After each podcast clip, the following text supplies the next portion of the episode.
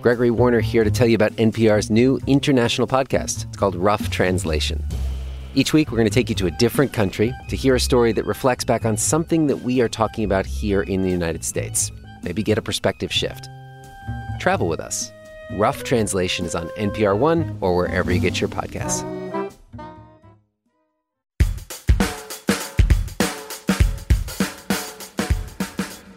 Hey, y'all. Sam Sanders here. It's been a minute. So, we were going to give you an episode today taking you inside the offices of The Onion, that amazing satirical news publication. I actually spent a day with their editorial team in Chicago recently. But, you know, news happened over the weekend and priorities shifted, and it just didn't feel like a good time to talk about laughing at current events. So, we chose to hold the Onion episode for another day. And instead, Brent and I spent Monday recording conversations about Charlottesville and what happened there this weekend. By now, you've heard a lot of stories of people who were there on the streets when the violence broke out. And you may have read a lot of great writing from black voices like Jamelle Bouie, who's going to be on NPR's Code Switch podcast Wednesday with our friend Gene Demby and his crew. Check that out for sure. You know, but here's the thing it often feels like there is this pressure on black America or Jewish people or LGBTQ people or other marginalized groups to really lead these conversations after weekends like this one. So today I want to flip the script. I want to talk about white people and to white people. Because so many of those young white men in Charlottesville over the weekend, they came there from white communities and they went back home to white communities and they have white families and white friends and white loved ones so I want to talk today about where white people go from here. So this episode, all the voices you hear, besides mine, they are white. Now, I'm not saying that we have any big answers here in this episode, but sometimes just talking these things out, out loud, in conversation, that's helpful. We'll talk to NPR's Sarah McCammon, who you may recall from the NPR Politics podcast last year. She was in Charlottesville the day after the violence there, and she also covered the Trump campaign for many, many months last year. We'll also take a few listener calls because, again, it's just good to talk this stuff out sometimes. And if you'll indulge me, I will share my thoughts at the end of this episode about how white people can start to have better conversations about all this stuff with the people in their lives but first up, I had some questions I wanted to put to a professor at the University of Virginia. It's the site of that torch march on Friday night. Her name is Grace Hale. She's white. She told me that she's used to talking about these issues from an academic perspective. She actually wrote a book a few years ago called Making Whiteness. But the fact that this all went down for Grace Hale in her hometown, it made it really emotional for her, partly because she was out of town for the weekend. And I asked her how she's dealing with that. Um, you know, frantically trying to get news from home on the phone and texting everyone and watching everything, but also just being really frightened for um, many of the wonderful young people and people of color that I know in town that I know, you know, have been at these events and just really fearing for their safety. Yeah. Um, uh, what kind of things are people in town saying when you text them? Um, they're saying it's grim. They're saying it's horrible. They're saying, why are the police not protecting people? Why are these people with massive, um, you know, guns allowed to march through the center of our town? Um, I have two daughters that are in high school, and they're they have people from their high school were hit by the car. They're okay. They they're going to recover, but people that they know were actually injured in that um, attack. So it's been really, really, really difficult and really complex. One, one of my children is very involved in community organizing and works in an interracial coalition that has been working on a lot of these issues, and it's it's really been hard for her. Do you want her to keep doing that work? Are you scared for her Absolutely. safety? Absolutely, absolutely. She can't. You know, there's no way to stop her. If I wanted to stop her, I couldn't. So I, I I want her to yeah. to keep working on those issues, but you know, I am a mother, so of course I am afraid for her. So, so that's where she's coming from. Um, Grace Hale is a historian of whiteness and racism. And I asked her how what happened in Charlottesville over the weekend is different from KKK rallies of 100 years ago, aside from the fact that these guys didn't wear white hoods. Well, uh, they have much better weapons today. You know, yeah. they're much more sophisticated firearms. But I, I shouldn't. I'm not. I'm not trying to make light of that. That's really terrifying. Um, they have much better weapons. Uh, I actually would say that in a lot of ways it isn't different, though. What is interesting that is different is the breakdown of a post-civil rights moment consensus in America that this kind of violent um, white supremacist, whether, whether it's white supremacy, whether it's the neo-Nazis, whether it's the most extreme um, neo-Confederates uh, and uh, Klan people, there was in the 20th century, especially the second half of it, a sense that that was just beyond the pale of civilized, you know, tolerated behavior. Um, but as far as the, you know, people are marching without hoods, you know, people knew in the past who the people were that were doing things. People knew in a town like Charlottesville, people knew who, who, who the people were in the Klan, even though the membership rolls were not publicized. You know, one of the things that's been interesting is the response of white people to what's happened over the weekend. There are a lot of people saying, well, this is not us. This is not the America I know that's not me, I'm not that. And on the one hand, it seems noble to say I'm nothing like those bad people. But on the other hand, it can kind of feel like an easy way out of doing any of the work needed to make stuff better. How does this distancing from other white people to what happened in Charlottesville play into that? And is it a thing that like you can actually do if you're white? No, unfortunately, uh, perhaps for those who are looking for some sort of innocence, no, it isn't something that you can do. I mean, I, I, not all white people are the same, and there are extremes of white supremacy and violence, and, and I, I would like to note them. You know, it is not every white person who's going to drive their car into uh, to a group of protesters. That said, for white people, those privileges and those ways in which they are assumed to be at the center of American culture assumed to be the people who matter, assumed to be the people who can happily occupy a park with a Confederate statue in the middle of it. Um, white people don't get to say, well, that's not me. I, I'm not that person. I I voted for Obama. You know, you, you hear that all the yeah. time. Um, you don't. It, it doesn't absolve you or take you out of that. I, I don't get to choose whether other people perceive me as white other people make assumptions about your identity and you are treated in certain ways and you don't you don't get to choose those. And white people can't opt out of them by suggesting that's not me. I didn't do that.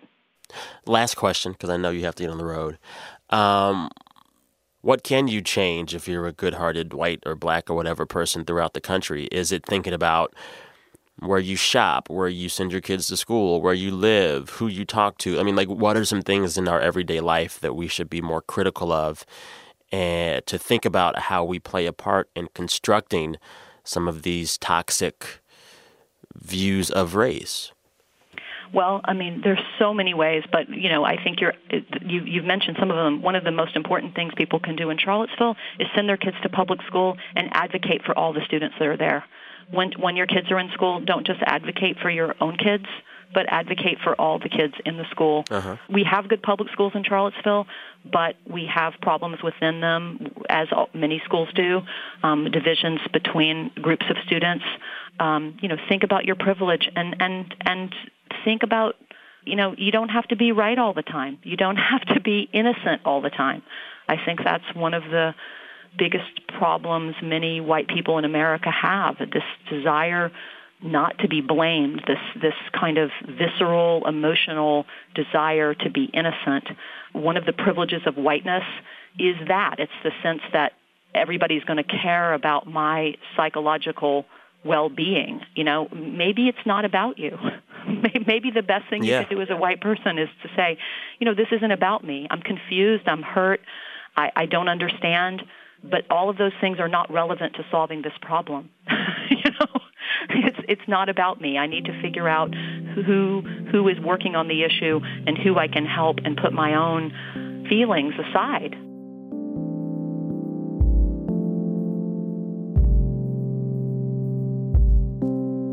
Grace Hale is a history professor at UVA. She has a book called Making Whiteness about a lot of this stuff. All right, time for a break. When we come back, Sarah McCammon, who covered Donald Trump for NPR back in 2016, and a few more listener calls, including a developmental psychologist who you don't want to miss.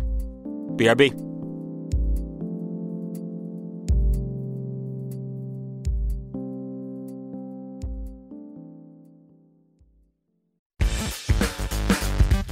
Support for this podcast and the following message come from WordPress.com. Every small business wants to find their customer base. Now your customers can find you too when you create a website on WordPress.com. WordPress powers 28% of all websites. They have hundreds of customized themes to get you started. Just pick a template and make it your own. Plus, 24 7 support when you need it so you can get back to business. Go to WordPress.com slash minute to get 15% off your website today. Support also comes from SimpliSafe Home Security. SimpliSafe makes everything about home security effortless, from having no long-term contract, which keeps you in charge, to sophisticated wireless technology that makes setup a breeze. With 24/7 professional alarm monitoring and police dispatch, your home stays safe around the clock. Right now, SimpliSafe is having its biggest ever summer sale. For a limited time, get $100 off SimpliSafe's special summer package. This sale ends soon. Visit simplisafenpr.com. I'm Linda Holmes. And I'm Stephen Thompson. There's more stuff to watch and read these days than any one person can get to.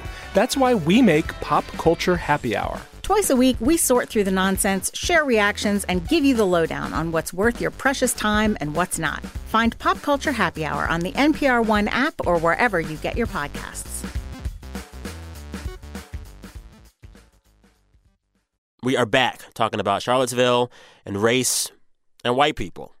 Here in the booth with me now, my good friend, Sarah McCammon. How are you? I'm good. It's, good so to good see to you. see you. So during the entire campaign, when you were in the office, you were my cubicle mate, That's my work right. spouse. Work wife. Yeah, but you were busy covering Donald Trump's campaign, so you were on the road all the time. Yeah, but I was around enough to watch you walk around in your socks and drink water from your old pickle jar. Those were the days. They were. Yeah, yeah. So you spent months and months traveling with the Trump campaign in 2016, talking to Trump supporters. Uh, you talked about that a lot in the Politics podcast last year. Now you're off politics, doing all kinds of reporting. Yeah. So because you're an NPR reporter based in Virginia, Mm-hmm. they sent you this weekend to UVA, to Charlottesville, and you uh, covered the aftermath of uh, this weekend's events. Right. What did you see out there? How did it feel? Yeah, I mean, And I, when did you get there? so I got out there Saturday night. And I was thinking about well, what, where to go, what to do, and the obvious thing seemed to be this happened on a Saturday, Sunday morning.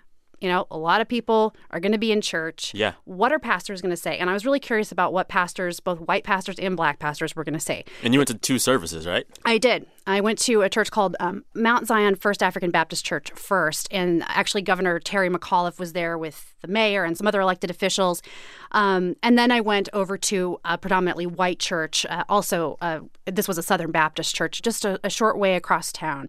How did what people said from the pulpit and in those churches differ based on what happened in the black church and the white church? The first thing I noticed was, um, you know, I've been to a lot of black churches, uh, often for stories, often Yeah. for political stories. Yeah. And, you know, normally I'm welcomed, warmly received. It's never been a problem. But um, on Sunday morning, it was clear that everybody was having a really hard time. It was immediately obvious. And I think, you know, there were a lot of reporters in the back of the room to see the governor. Um, the first few people I talked to were just, you know, like I don't want to talk, Yeah. or why is why is the governor here? Why are all these people here? Yeah. One lady said to me, you know, I, I just I just needed I was just wanted to come to church and just like have church and you know, to have it be quiet. So I felt kind of I felt kind of bad, you know, and there was just a lot of sadness. I Mm-hmm. mean, several ladies did talk to me, and um, one woman whose name was Donna Churchman.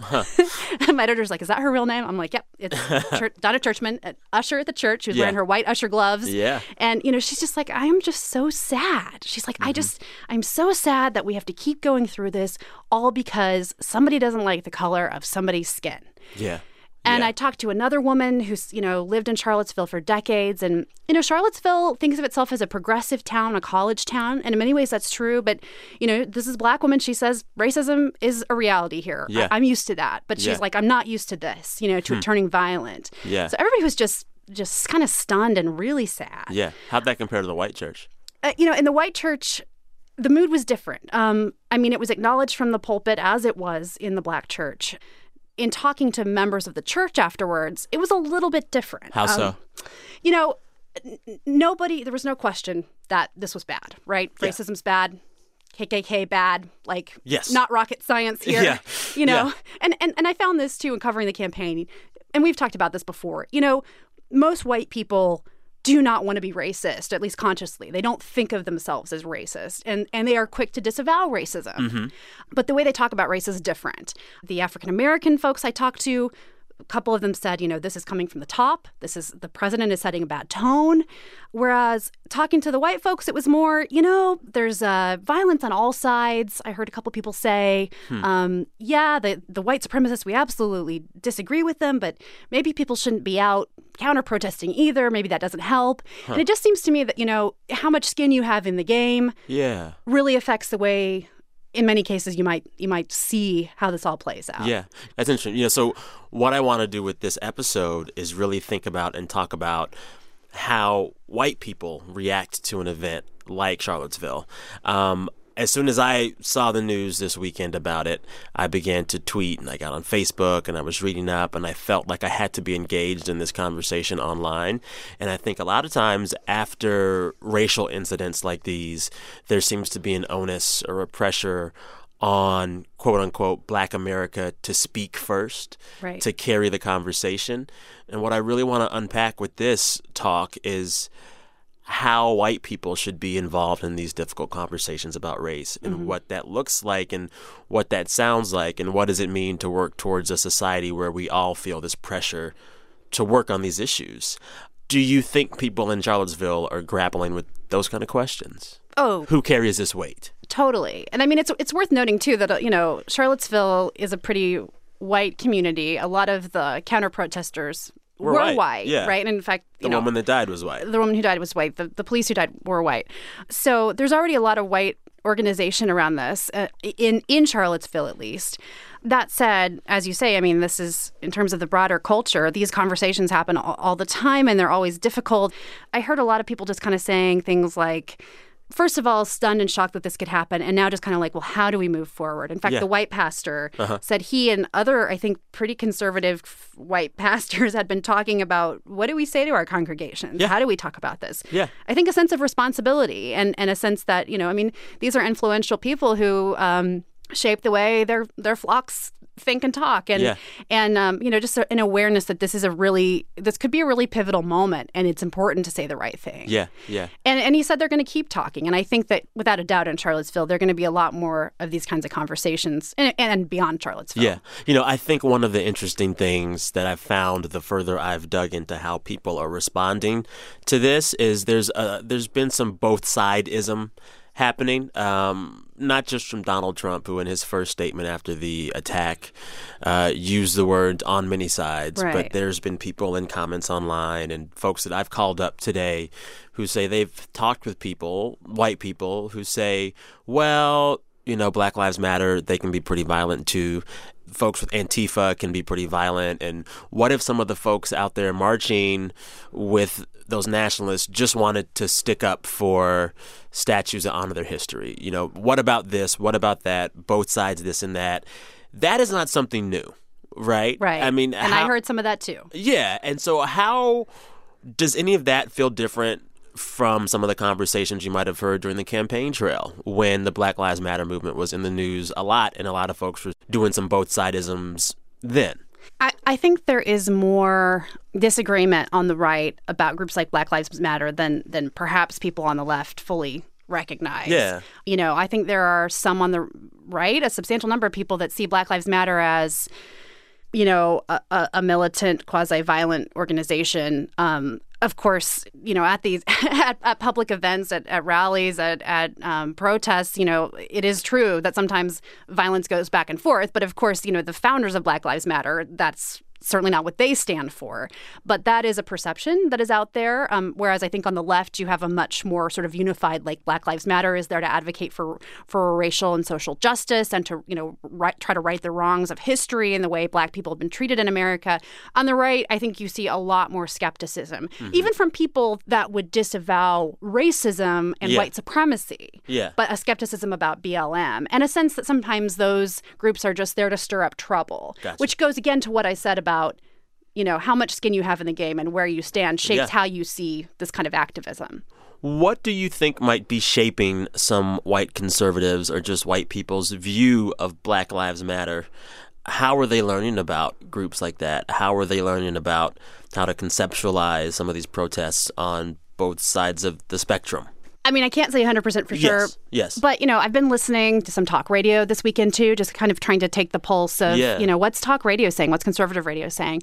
And um, between that and, and a few of the folks I've talked to, um, you know, and, and, some of the things I did hear during the campaign, uh, just yeah. about you know this sense again that that that sometimes people come out to protest and they're they're trying to stir up trouble you know uh, people on the left there's a there's a pervasive idea that I hear on the right that that protesters are being paid. I hear this over and over again, and it's you know whether it's by George Soros or somebody like that.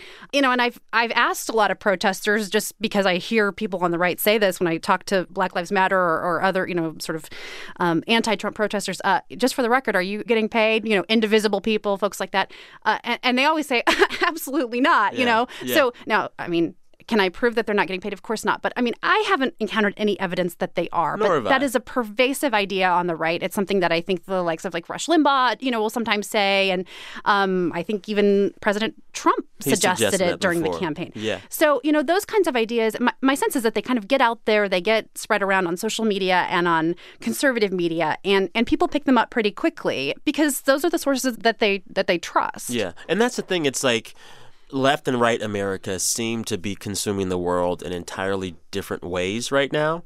And I bet a lot of people on either side get their news about the other side from sources the other side would never get their news from.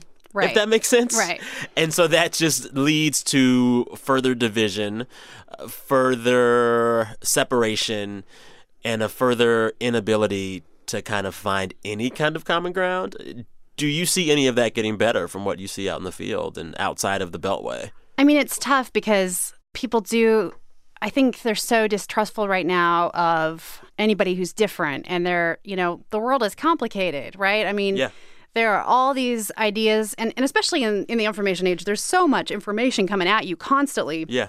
How do you make sense of it all? Well, you know, people do tend to filter it through they watch MSNBC or they watch Fox, they go yeah. to their pastor or they go to their, you know, their friends. You know, everybody has these sort of ways of making sense of it and we all kind of have our tribes, you know, yeah. and and it's very hard to get past that. And I think I hear a desire for people to get past that. I mean, huh. you know, I heard everybody this weekend in Charlottesville saying, "We've got to come together. We've got to get past this. You know, we racism is so ugly. This isn't who we are. This isn't who we want to be." I heard everybody saying that.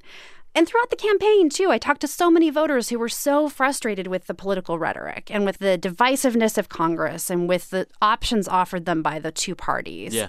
And yet, for whatever reason, people retreat to their corners so fast. And I don't.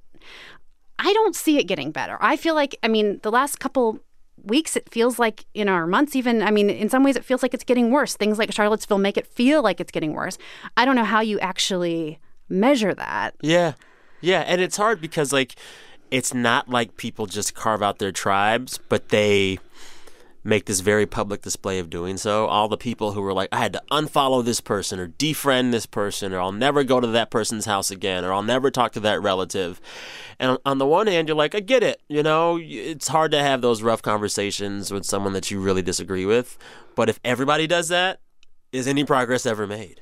Yeah, I don't know. Yeah, I mean, the right people on the right use this term virtue signaling a lot, right? To Huh. talk about often it's to sort of mock people on the left who are, you know, quick to like post their Yeah. racism is awful, you know, memes or whatever.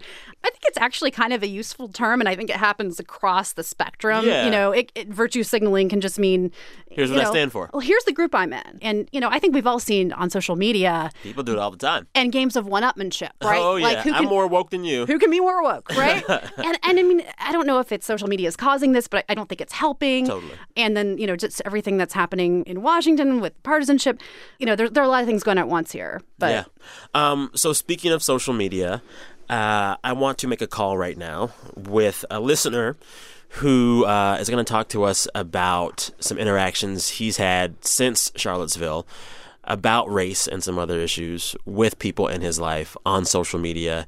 From what I understand, it didn't go too well, but he's going to talk it out with us. okay. I think we have Keith on the line. I'm here. Hey, man, how are you? All right. How are you? Good. Um, I'm in the booth with my friend Sarah McCammon. You probably know her voice. Hi, Keith. Hey, Sarah. How's Yeah. it going? Good. Love love your Twitter feed, by the way. Oh, thanks. So we're talking with people this afternoon. I, I, I put a call out on Twitter asking if the events in Charlottesville over the weekend have changed the way that they'll talk about race with friends, family, loved ones, coworkers. And you responded and said you've already had an interaction. Uh, how'd it go and what happened? Um. Well, let me just describe for you what happened. Okay. Uh, so uh, I'm I'm a Twitter user, not so much Facebook. So occasionally I'll just scroll through Facebook to see what other people are up to. And I was just scrolling down, and I saw a friend of mine uh, that I haven't spoken to for a while, but we used to be really close. Um, he liked a post by uh, some guy I've never heard of Okay. um, comparing terrorist attacks committed with a car driven by Islamist extremists and white supremacists. And it goes through just a, a logic chain of how the media and society excuses Islam extremist terrorists and crucifies Republicans for white supremacist terrorist attacks. So I, I could see that my friend liked that, and I, I called him out on it. Well, what'd you say? Uh, uh, verbatim, I said, uh, the fact that you like this post is disturbing to me. I've always considered you a friend and a good person, so I need to ask you these questions. Are you anti-Islam? Are you pro-white supremacy? Are you equivocating Islam with white supremacy? what did he say? Uh, he said a lot. Um, he started out with the answers would be no, no, and no. But then he kind of called me out and said, hey, by the way, the flow chart says Islamic extremists, not Islam. And I had to point out to him that it does say Islam. Uh, two other people chimed in, two people I've never met before, one with the same last name as the friend I was talking to directly. And it, they were they were not on my side of that, that argument. So there was no good conversation had, I'm guessing, from what you're telling me. No, I, I can't tell from my perspective. I think I was doing my best to listen to what they were having to say and respond reasonably, uh, but they they got into a lot of whataboutisms and um, and kind of insults. Do you? Th- I mean, so a lot of people now will feel an uh, an urgency about talking about race with people in their lives. Do you think those kind of conversations are best had via social media or in person or like on the phone? Do you think this might have gone better had you both been sharing a beer? I, I really don't know. Um, I've tried to have these conversations uh, in person. Um, I've only done that successfully once. What Um, made that successful that one time? Well, uh, and a lot of people would consider me taking the the other position on this particular issue is in, concerning police shootings. In one particular police shooting, I absolutely was on the the side that it was a necessary police action, and the person I was talking to was on the other side that it was unnecessary police action. Um, and that went really well, and we were drinking beer at the time, so maybe maybe that Maybe the beer helped. So you're in. You are in the military, correct? I was in the military. You were yeah. okay. Um, going forward, how has Charlottesville changed the way you think about the need for these conversations and the onus on you to kind of lead them? Do you feel an added pressure now to talk these kind of things out with people in your life? And if so, how are you going to do things differently? I, I I don't know if you can tell over the phone, but I am a stereotypical uh, 39 year old heterosexual white male. And what I saw in Charlottesville was a lot of young white men that I could serve as the role model for. Hmm. Um, and I realize I haven't been doing that. Huh. I, I realize now that maybe young white men uh, need role models just like everybody else do. They need somebody that they can relate to. Huh. Um, and ma- maybe I haven't been serving that role. How do you do that then? I think I think it's a reach out thing because the area of the country I live in, I live in Tennessee, which which I remember going to work about a decade ago, and we regularly, like biannually, would have warnings. Hey, there's there's a really strong Klan presence in this area. Be careful on your way to work today. Wow. Um, maybe I need to start reaching out to those communities. Maybe I need to start volunteering in high schools and setting that example. Do you think people like that would be receptive, Keith? I mean, do you think have you known any folks like that? And, and, and do you think that they would listen? I, I, I'm like I can't. I don't know. I, I can only speak from personal experience, um, because w- when I was in the army, uh, I went through infantry school, and that that was strictly male back then, and I became very sexist at that point. I thought there's no way a woman should serve in an infantry role. Huh. And then I deployed, and I served with some of the first female troops put in a combat scenario. And those women, they killed it. I mean, they were amazing. And uh, I was that that changed my mind because I I had that role model. So I know I was able to be changed by being exposed to that influence. Um, so that's really all I have to go to base Yeah. it on. Well, keep us posted uh, on how things go for you and how these conversations go and what you end up figuring out about trying to be a role model for people. Uh, but thanks for your call and being open to talk about this stuff. Really appreciate it. Thank thank you guys. Uh, I mean, really uh, keep up the good work. Thanks, man. Thank Have a you. good day. It's really interesting hearing him talk about this whataboutism um, and hearing the way that our president kind of danced around this. Um, just today, he uh, finally made some concrete statements denouncing white supremacy and the KKK and white nationalism.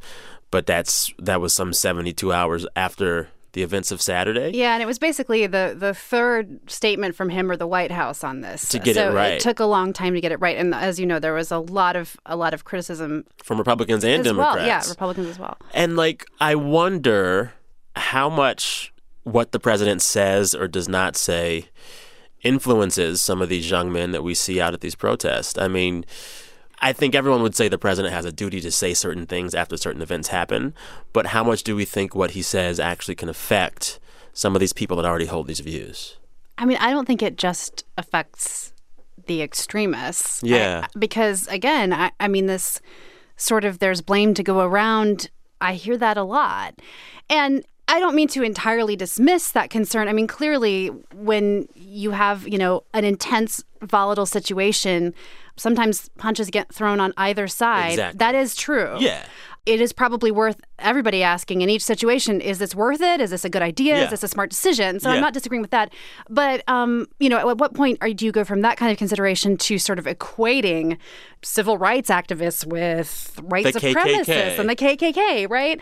Uh, so I think that when he says things like "all sides, many sides," I think it reinforces that idea, which isn't just out there with the extremists. I mean, I, I think um, it's something that a lot of people on the right are are talking about, and um, you know, I'm not sure. I'm just not sure what to make of it, honestly, because it's kind of at the- at the same time that we hear these very clear denunciations of, of the KKK, I don't hear the same clear support for those who are there to oppose them. Yeah, no, totally. And I also, what's been so weird to me is the mixed messages out of the administration. So at the same time, uh, Trump makes this cryptic statement on Saturday. You've got Jeff Sessions in a statement saying this was domestic terrorism. You've got H.R. McMaster, Donald Trump's national security advisor, called it terrorism on the Sunday shows. Ivanka Trump, Donald Trump's daughter, said we have to say that this stuff is wrong. So it's like it's almost as if everyone in the administration is like kind of out there on their own, and there's no clarity in this messaging from Trump until literally three days later, which means it's not actually that clear at all. Well, this is very in much in keeping with Trump world. Yeah. I, I mean, in- When I mean, like when David Duke endorsed him, former KKKer David Duke took him a few days then to, to denounce that. It did, and and also just more broadly, the sense that there isn't always one message coming from the administration or in the past from the campaign. You know, you sometimes have Mike Pence off saying things that, that seem a little bit at odds with what the president's saying. And I, and I think, you know, my sense is that in many cases, people working for Trump carry out their plans and their agenda, and, and and Trump just does what he wants to do. Yeah, and it's as if they plan for Trump to be all over the map anyway. Yeah, and that's that's what's not clear to me actually is how intentional you know was this um, a conscious effort to sort of appease the hard right? Was this you know just a sort of certain tone deafness? Um, I mean, I think a lot of people are are positing that it was an effort to appease the hard right. I obviously can't look into the mind of the president and know that, um, and of course he has come out now and, and and made a clearer statement. But yeah, it's hard to make sense of why you have so many different messages. Yeah, um, but it's not new. Thanks to Sarah. And Keith is right. She is a very good follow on Twitter. All right, we're going to close the show with a handful of calls here, including one with a developmental psychologist. She has some really interesting ideas about why white people don't talk about race and why they should. But first, we have Krista on the line. Krista, are you there? I'm there. I'm here. yes. How are you? I'm doing well. How about you? I'm all right. I hear you're in Texas. Where in Texas? Fort Worth, Texas. Oh, okay, okay. Yeah, you were you were down in our area last year a little bit. I was, I was. Yeah. So you wrote to us, to Brent and I, about a Facebook yeah. post that you wrote this weekend. Right. Uh, that kind of sounds like it sums up the conversation that might be happening in some parts of white America right now. Right. Sum up that post and the response you got to it. Yeah, well, really all I did was I posted an article, the Washington Post article, and I said, you know, sometimes we talk about racism and white supremacy like it's theoretical or imagined. Yeah. It's not. Um, I'm sorry, my voice might be shaking a little bit. No, I get kind of worked up about this. You're doing good. Um, so what happened with this post was that I said all those things, and people that I don't, people that I know in real life, I got these responses that were like, I understand your points, but First Amendment Black Lives Matter is just as bad or if not worse, which I completely disagree with, but I know I'm not going to win that argument online. I got what else did I get? Oh, it, are these really white supremacists? Maybe they just like Civil War history. Really? Whoa, whoa, whoa, whoa, uh-huh. hold up. You have to mm-hmm. work to say that kind of thing. Yeah, you really do. Because there are pictures of them work. making the Nazi salute, wearing the swastikas. That's that's literally.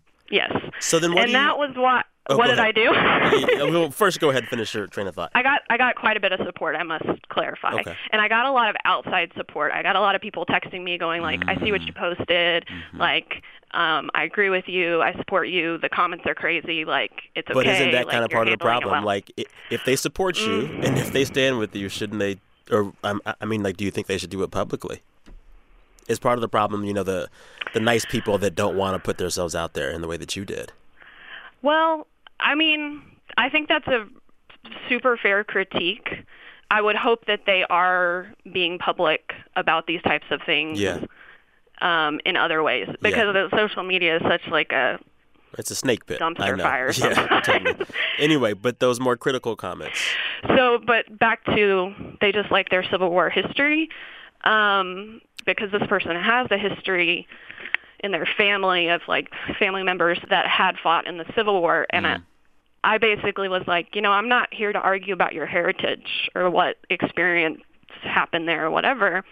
So I just said, it sounds like you know a lot about your history. And I'm trying to learn and educate myself on the histories of people who are traditionally marginalized and oppressed.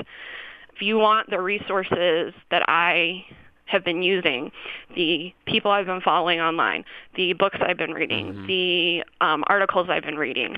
I'm happy to share those with you. What did they say to that? Um, they liked the post. okay. they liked the comment and they didn't respond. You know. So it's it seems like all that you're trying to do to educate people around you to start conversation. It's probably going to have it, it takes up a lot of emotional and mental bandwidth it's hard work and it's emotional work. Like, how long do you think you can keep this up, and how much energy can you devote to it? Like, do you get tired? Yeah, well, Uh, I'm a teacher, so I'm in in-service today. So I'm talking to you on my lunch break. Oh, thank you for that. Um, oh, it's no problem. Well, I, I work at a really great school. We have plenty of time for lunch. Um, so this all happened on Saturday, and I probably spent like I don't know. It was like three or four hours, like just kind of monitoring Wow. what was being said and how I would do that. Um, yeah, I can't do that during the school year. It's not like I've got other things. Yeah, I've got you got know, full-time job. 80. Yeah, I've got a full time job. I've got 80 to 100 kids.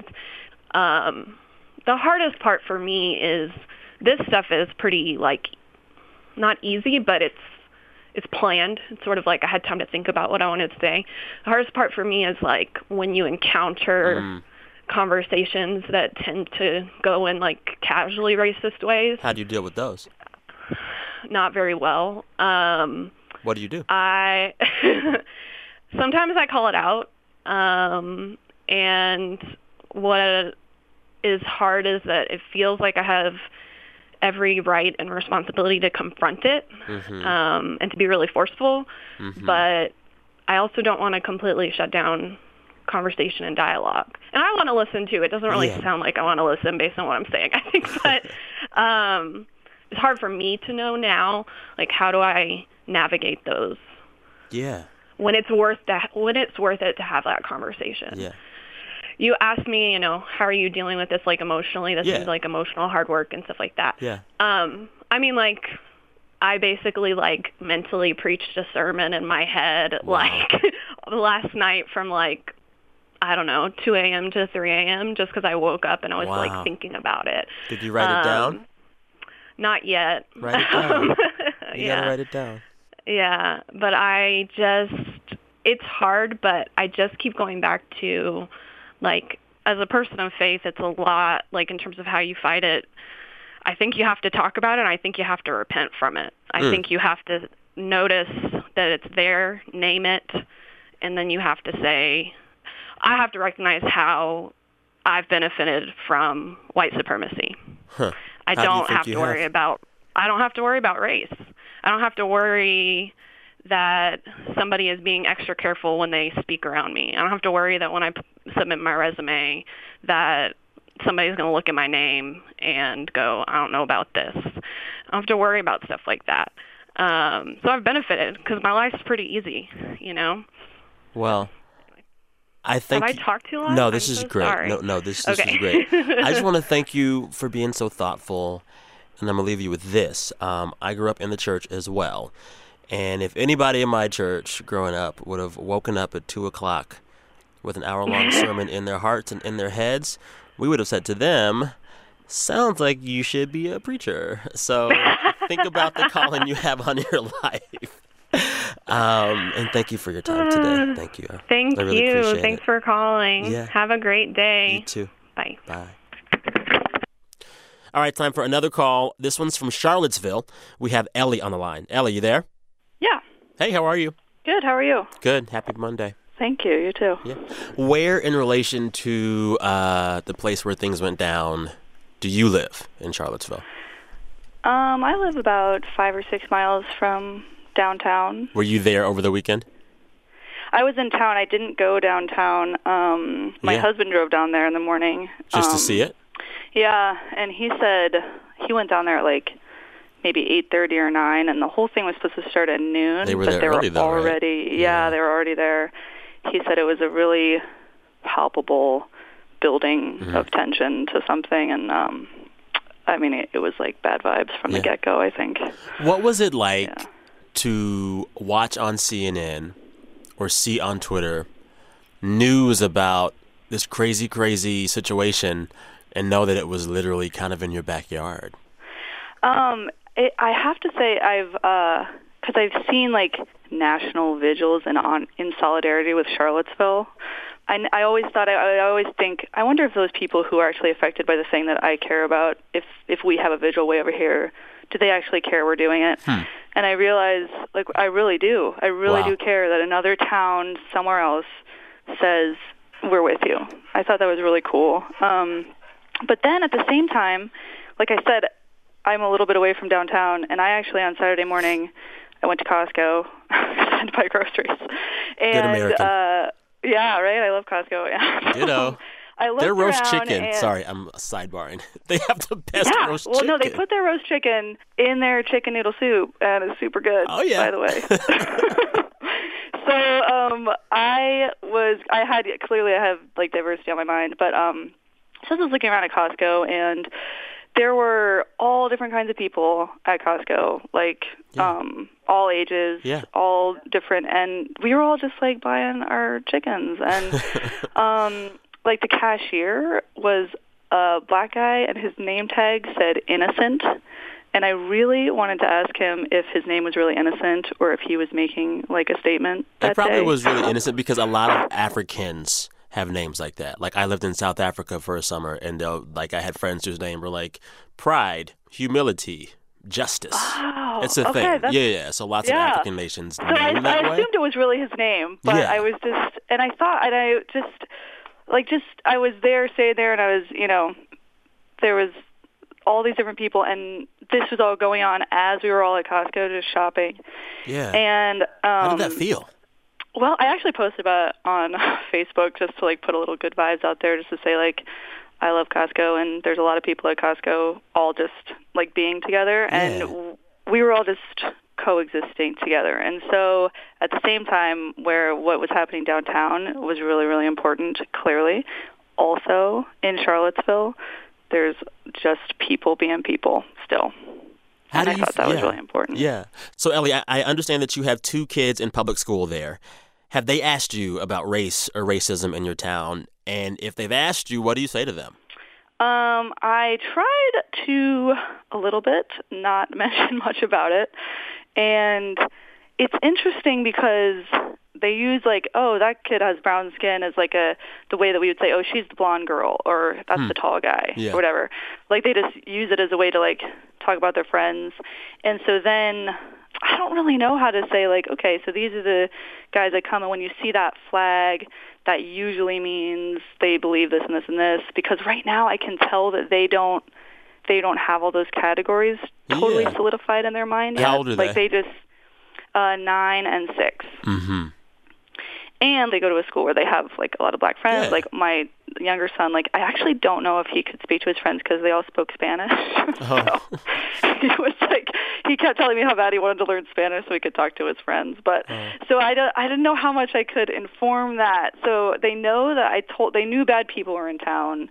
But um I don't know how to talk about without without creating an opinion that they haven't created yet. And I think it's really interesting to watch that they don't really have the whole heavy idea of race yet. They just see like their friends. Yeah, yeah. Well, And I don't know when to say anything or Yeah. how to say anything. Well, strangely enough, one of the calls that we're going to make today with the listener, uh, she is a developmental psychologist. So she's going to talk about how she deals with that with children. And if you listen to the show tomorrow, Oh, that's really interesting. there'll be something in there about that. Yeah. Yeah. It's and hard. I think there's going to be hard. It's yeah. like when do you have the sex talk with your kids? When do you have the whatever Yeah. talk? Like when are they ready for it? And as someone who has no kids, I don't know. yeah. Oh, my son, my older son who's 9, he's he's finally mentioned one thing cuz some kid who has an older brother told him about something and it was so uncomfortable already. like sexual in nature. he was like, "It sounds really gross to me. It's super gross." And I was like, "Yeah, okay. Well, someday it won't be. I don't know. Okay, all right, never mind." I had no idea how to answer it. 2017, the year of difficult conversations. Hey, well, I thank you for your time and thanks for listening and have a great day. Yeah, you too. Thanks so much. Yeah, take care. Bye. Bye. Okay, before we get to this next call, I want to give you guys a heads up. This is a developmental psychologist. She's going to have some constructive criticism and critique, but we don't want this to be heard as a shade on anyone out there, any listeners, any parents, and definitely no shade on the previous caller, Ellie, who we think is awesome. Uh, so here's this call. Amy, she's a developmental psychologist at the University of Texas at Tyler. Amy, you there? Yes. Hey, how are you? Hi. Hi, Sam. I'm so excited to get to talk to you. Likewise, likewise. How's your day going? Ah, it's great so far. Hanging out in the office All with right. my four-year-old. Okay, that sounds like a fun day. Where are you located? Um, I'm I'm a psychology professor, so I'm at my office on campus in Tyler, um, Tyler, Texas. Tyler, you know what? I we used to go to Longview, Texas every year for a church revival. Yeah, that's right down the road. I know. And there was a, what was a place in Longview that I- I'd always get food at? The Catfish King, K I N G. oh, yeah. That's a thing. Oh yeah, Catfish King is a thing. And I remember when I was like 18 or 19, there was a sign, or probably even later than that. It was like Catfish King now with free Wi-Fi. and I was like, who Like wants to? that'll get you to come. Like that'll get me to Catfish King. Either I'm coming for the catfish or I'm not coming at all. Anyway, Not to SETI. yeah. um. So you work with kids, huh? I do. Um, well, I work with college students, and then I do research about uh, child development. So I get to interview kids about a lot of uh, really sticky stuff. Yeah. I've been talking a lot with people since the events of this weekend about how adults need to have some serious conversations about race. What about kids? How do they deal with things that that happened this past Saturday? And how should their Yes, parents I deal mean- with it with them? Yeah, so I've seen a lot, and I'm sure you have too. Sort of the the knee jerk reaction, I think, from white parents with white kids. Um, things like hate is learned or hate is taught, and kids are colorblind, and you know, and there's always the picture of like the little white kid and the little black kid hugging each other, and um, I think that white parents see the news and they think that well, those people marching in those white supremacist rallies and in the KKK, they must have had these terrible parents who read them KKK bedtime stories, and so my kids won't ever end up like that. Um, and so they, I think it's just sort of like a passive take on it, and they think if they don't ever mention it, if they don't ever talk about it, their kids won't be racist. Um, but what we know is that kids definitely aren't colorblind, like they literally see Yeah. color. Yeah. And if you don't talk to them about it, they will try to talk to you about it. And what we know is that white parents, especially, kind of shut it down mm. because they think if they mention it, if they point it out, then my kid's going to be racist. When really, if you don't talk to them about it, they figure out A, first of all, this is like a bad thing I'm not supposed to talk about. And then B, they go learn about it from other places, or they're just like left to their own devices to figure it out. And they see these discrepancies between groups in their environment, and they come to really horrible conclusions if you Like don't what? like um, that, well, I see people in my neighborhood in nice houses, and those people are white, and I see black people in other neighborhoods in not nice houses, and so there must be something wrong with them. Um, they must not be good people because they don't live in like a fancy house or something like that. Um, oh, I have a really good friend from grad school who did a study about white kids' attitudes about race Mm-hmm. and she asked them to just like label pictures they're like a stack of pictures of like white people and black people and what do you call these groups and there was a five year old kid who called them smoked people and not smoked people Wow. and my friend was like well i don't know where that came from and she asked the parent about it later and she said oh my gosh i just taught my kid yesterday that if you smoke your lungs turn black and you get lung cancer and so this kid is walking around in the world thinking that black people are black because Whoa. of lung cancer Whoa. because oh my goodness. nobody Because no one told nobody them. ever no and so they're like well i have to figure this out kids are super smart and they see patterns and they try to come up with some sort of logical reason for the patterns that they see in the world and it's really parents jobs to a figure out what it is that they think and then try to counteract it if there's something really you know Yeah. wrong or terrible going on there um, it takes a lot of work i think people think that the default is that kids won't be racist but we know that the default is that people like to prefer their own group. Yeah. yeah. You have to work against that, um, and it starts really early. So then, knowing that, and someone who is kind of versed in these issues, what kind of talk did you have with your children on Saturday, on Sunday, on today about the events in Charlottesville? So my kids are still pretty young. Okay. Um, so one uh, one is like one and a half, and then my kid who's here with me is 4 Mm-hmm. Um, and so one thing that's really important uh, when you're talking to kids about things is to tailor it to sort of their level of understanding. Yeah. So with really young kids, the best thing to do is to make sure that they're not in sort of a homogenous, like all white environment. Like if you start exposing them to these ideas like, I like people who are different than me, I like all this diversity in the world, and, and giving them books and toys and friends and schools that are, are diverse and beautiful like that, that's where you have to start. If I Yeah. had older kids, even like five, six, seven, uh, I think you can explicitly talk to them about like who these groups are, call them by name, talk to them about why do you think people hate other people? Where is the hate and the anger coming from? Uh, I think parents are really scared. And I mean, you probably know this. It's not that all parents don't talk to their kids about race. Um, white parents are afraid to talk to their kids about race, but kids of color grow up hearing these conversations because they have to. It's like a it's an essential part of their socialization to learn about how they fit in. And it's so funny because it's like I I think back literally to all of the talks my parents gave me about race. Um, mm-hmm. like growing up, I mean, so many talks, and I'm just like, man, if I could offload 25 percent of those race conversations to my white friends growing up. I feel yeah. I'd be a little bit less burdened. They'd be a little bit more enlightened. Everybody wins. Because yeah. honestly, I mean, sometimes I was like, I'm hearing this too much, mom. I'm hearing this too much, dad. Um, yeah, it's something. And I mean, that's part. I mean, that's part of privilege. That's part of what white privilege is to think that you don't have to notice it, you don't have to talk about it, you don't have to teach your kids about it. It's our job. White. I mean, I think you know, white parents have to try harder. You have to try harder and counteract sort of any natural impulses to just like prefer your own group. Um, there's some really good uh, things that I've seen circulating on Twitter. There was a hashtag Charlottesville curriculum. I don't know huh. if you've seen that. I'll look it up. Where people are starting to post resources for teachers, for educators, uh, for how to talk to kids about specifically what happened this weekend, but also in general how to talk to them about prejudice. Even just start by asking your kid if they've heard about it or what they think about it. Um, because in my research, what I found, and sometimes it's really funny, but sometimes it's really sad, how much kids are listening when parents don't think they're listening to what they're yeah. saying.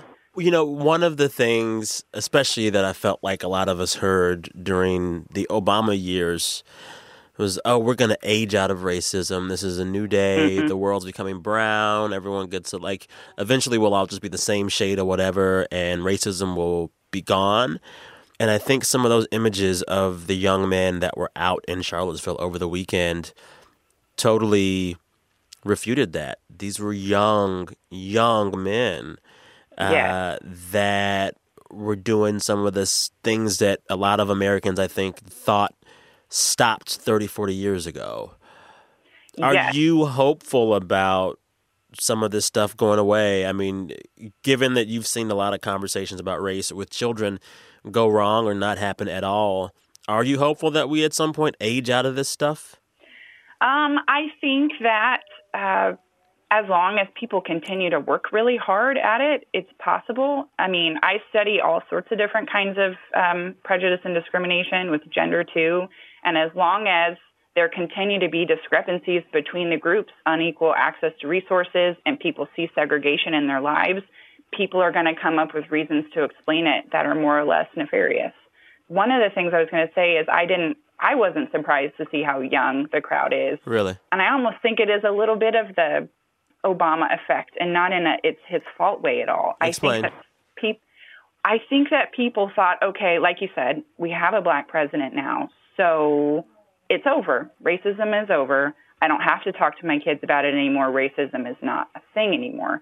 So maybe you've got that generation of young men and women, there are women there too, you know, kind of missing out on those critical years of people talking to them about it. I mean, I think there was this, like you said, whole sigh of relief as a as a country and some people took it too far like okay now we don't have to teach people or worry about this anymore because obviously racism is not a thing hold on hey henry sweetie i'm on the phone hi uh, henry Can you say hi, Sam? Hi, Sam. Hi. um, I just wish some of those 19 and 20 year old guys, like somebody could have gotten them, you know, when they were in elementary school, when Obama was elected, and and had to talk to them about what prejudice is and what yeah. white privilege is. Well, you are doing the Lord's work, and thanks for taking the time to talk with me today. And I hope you and Henry have a wonderful afternoon. Thank you, Sam. It's been a real treat. Thank you for calling. Oh, thank you. Take care. Okay, bye.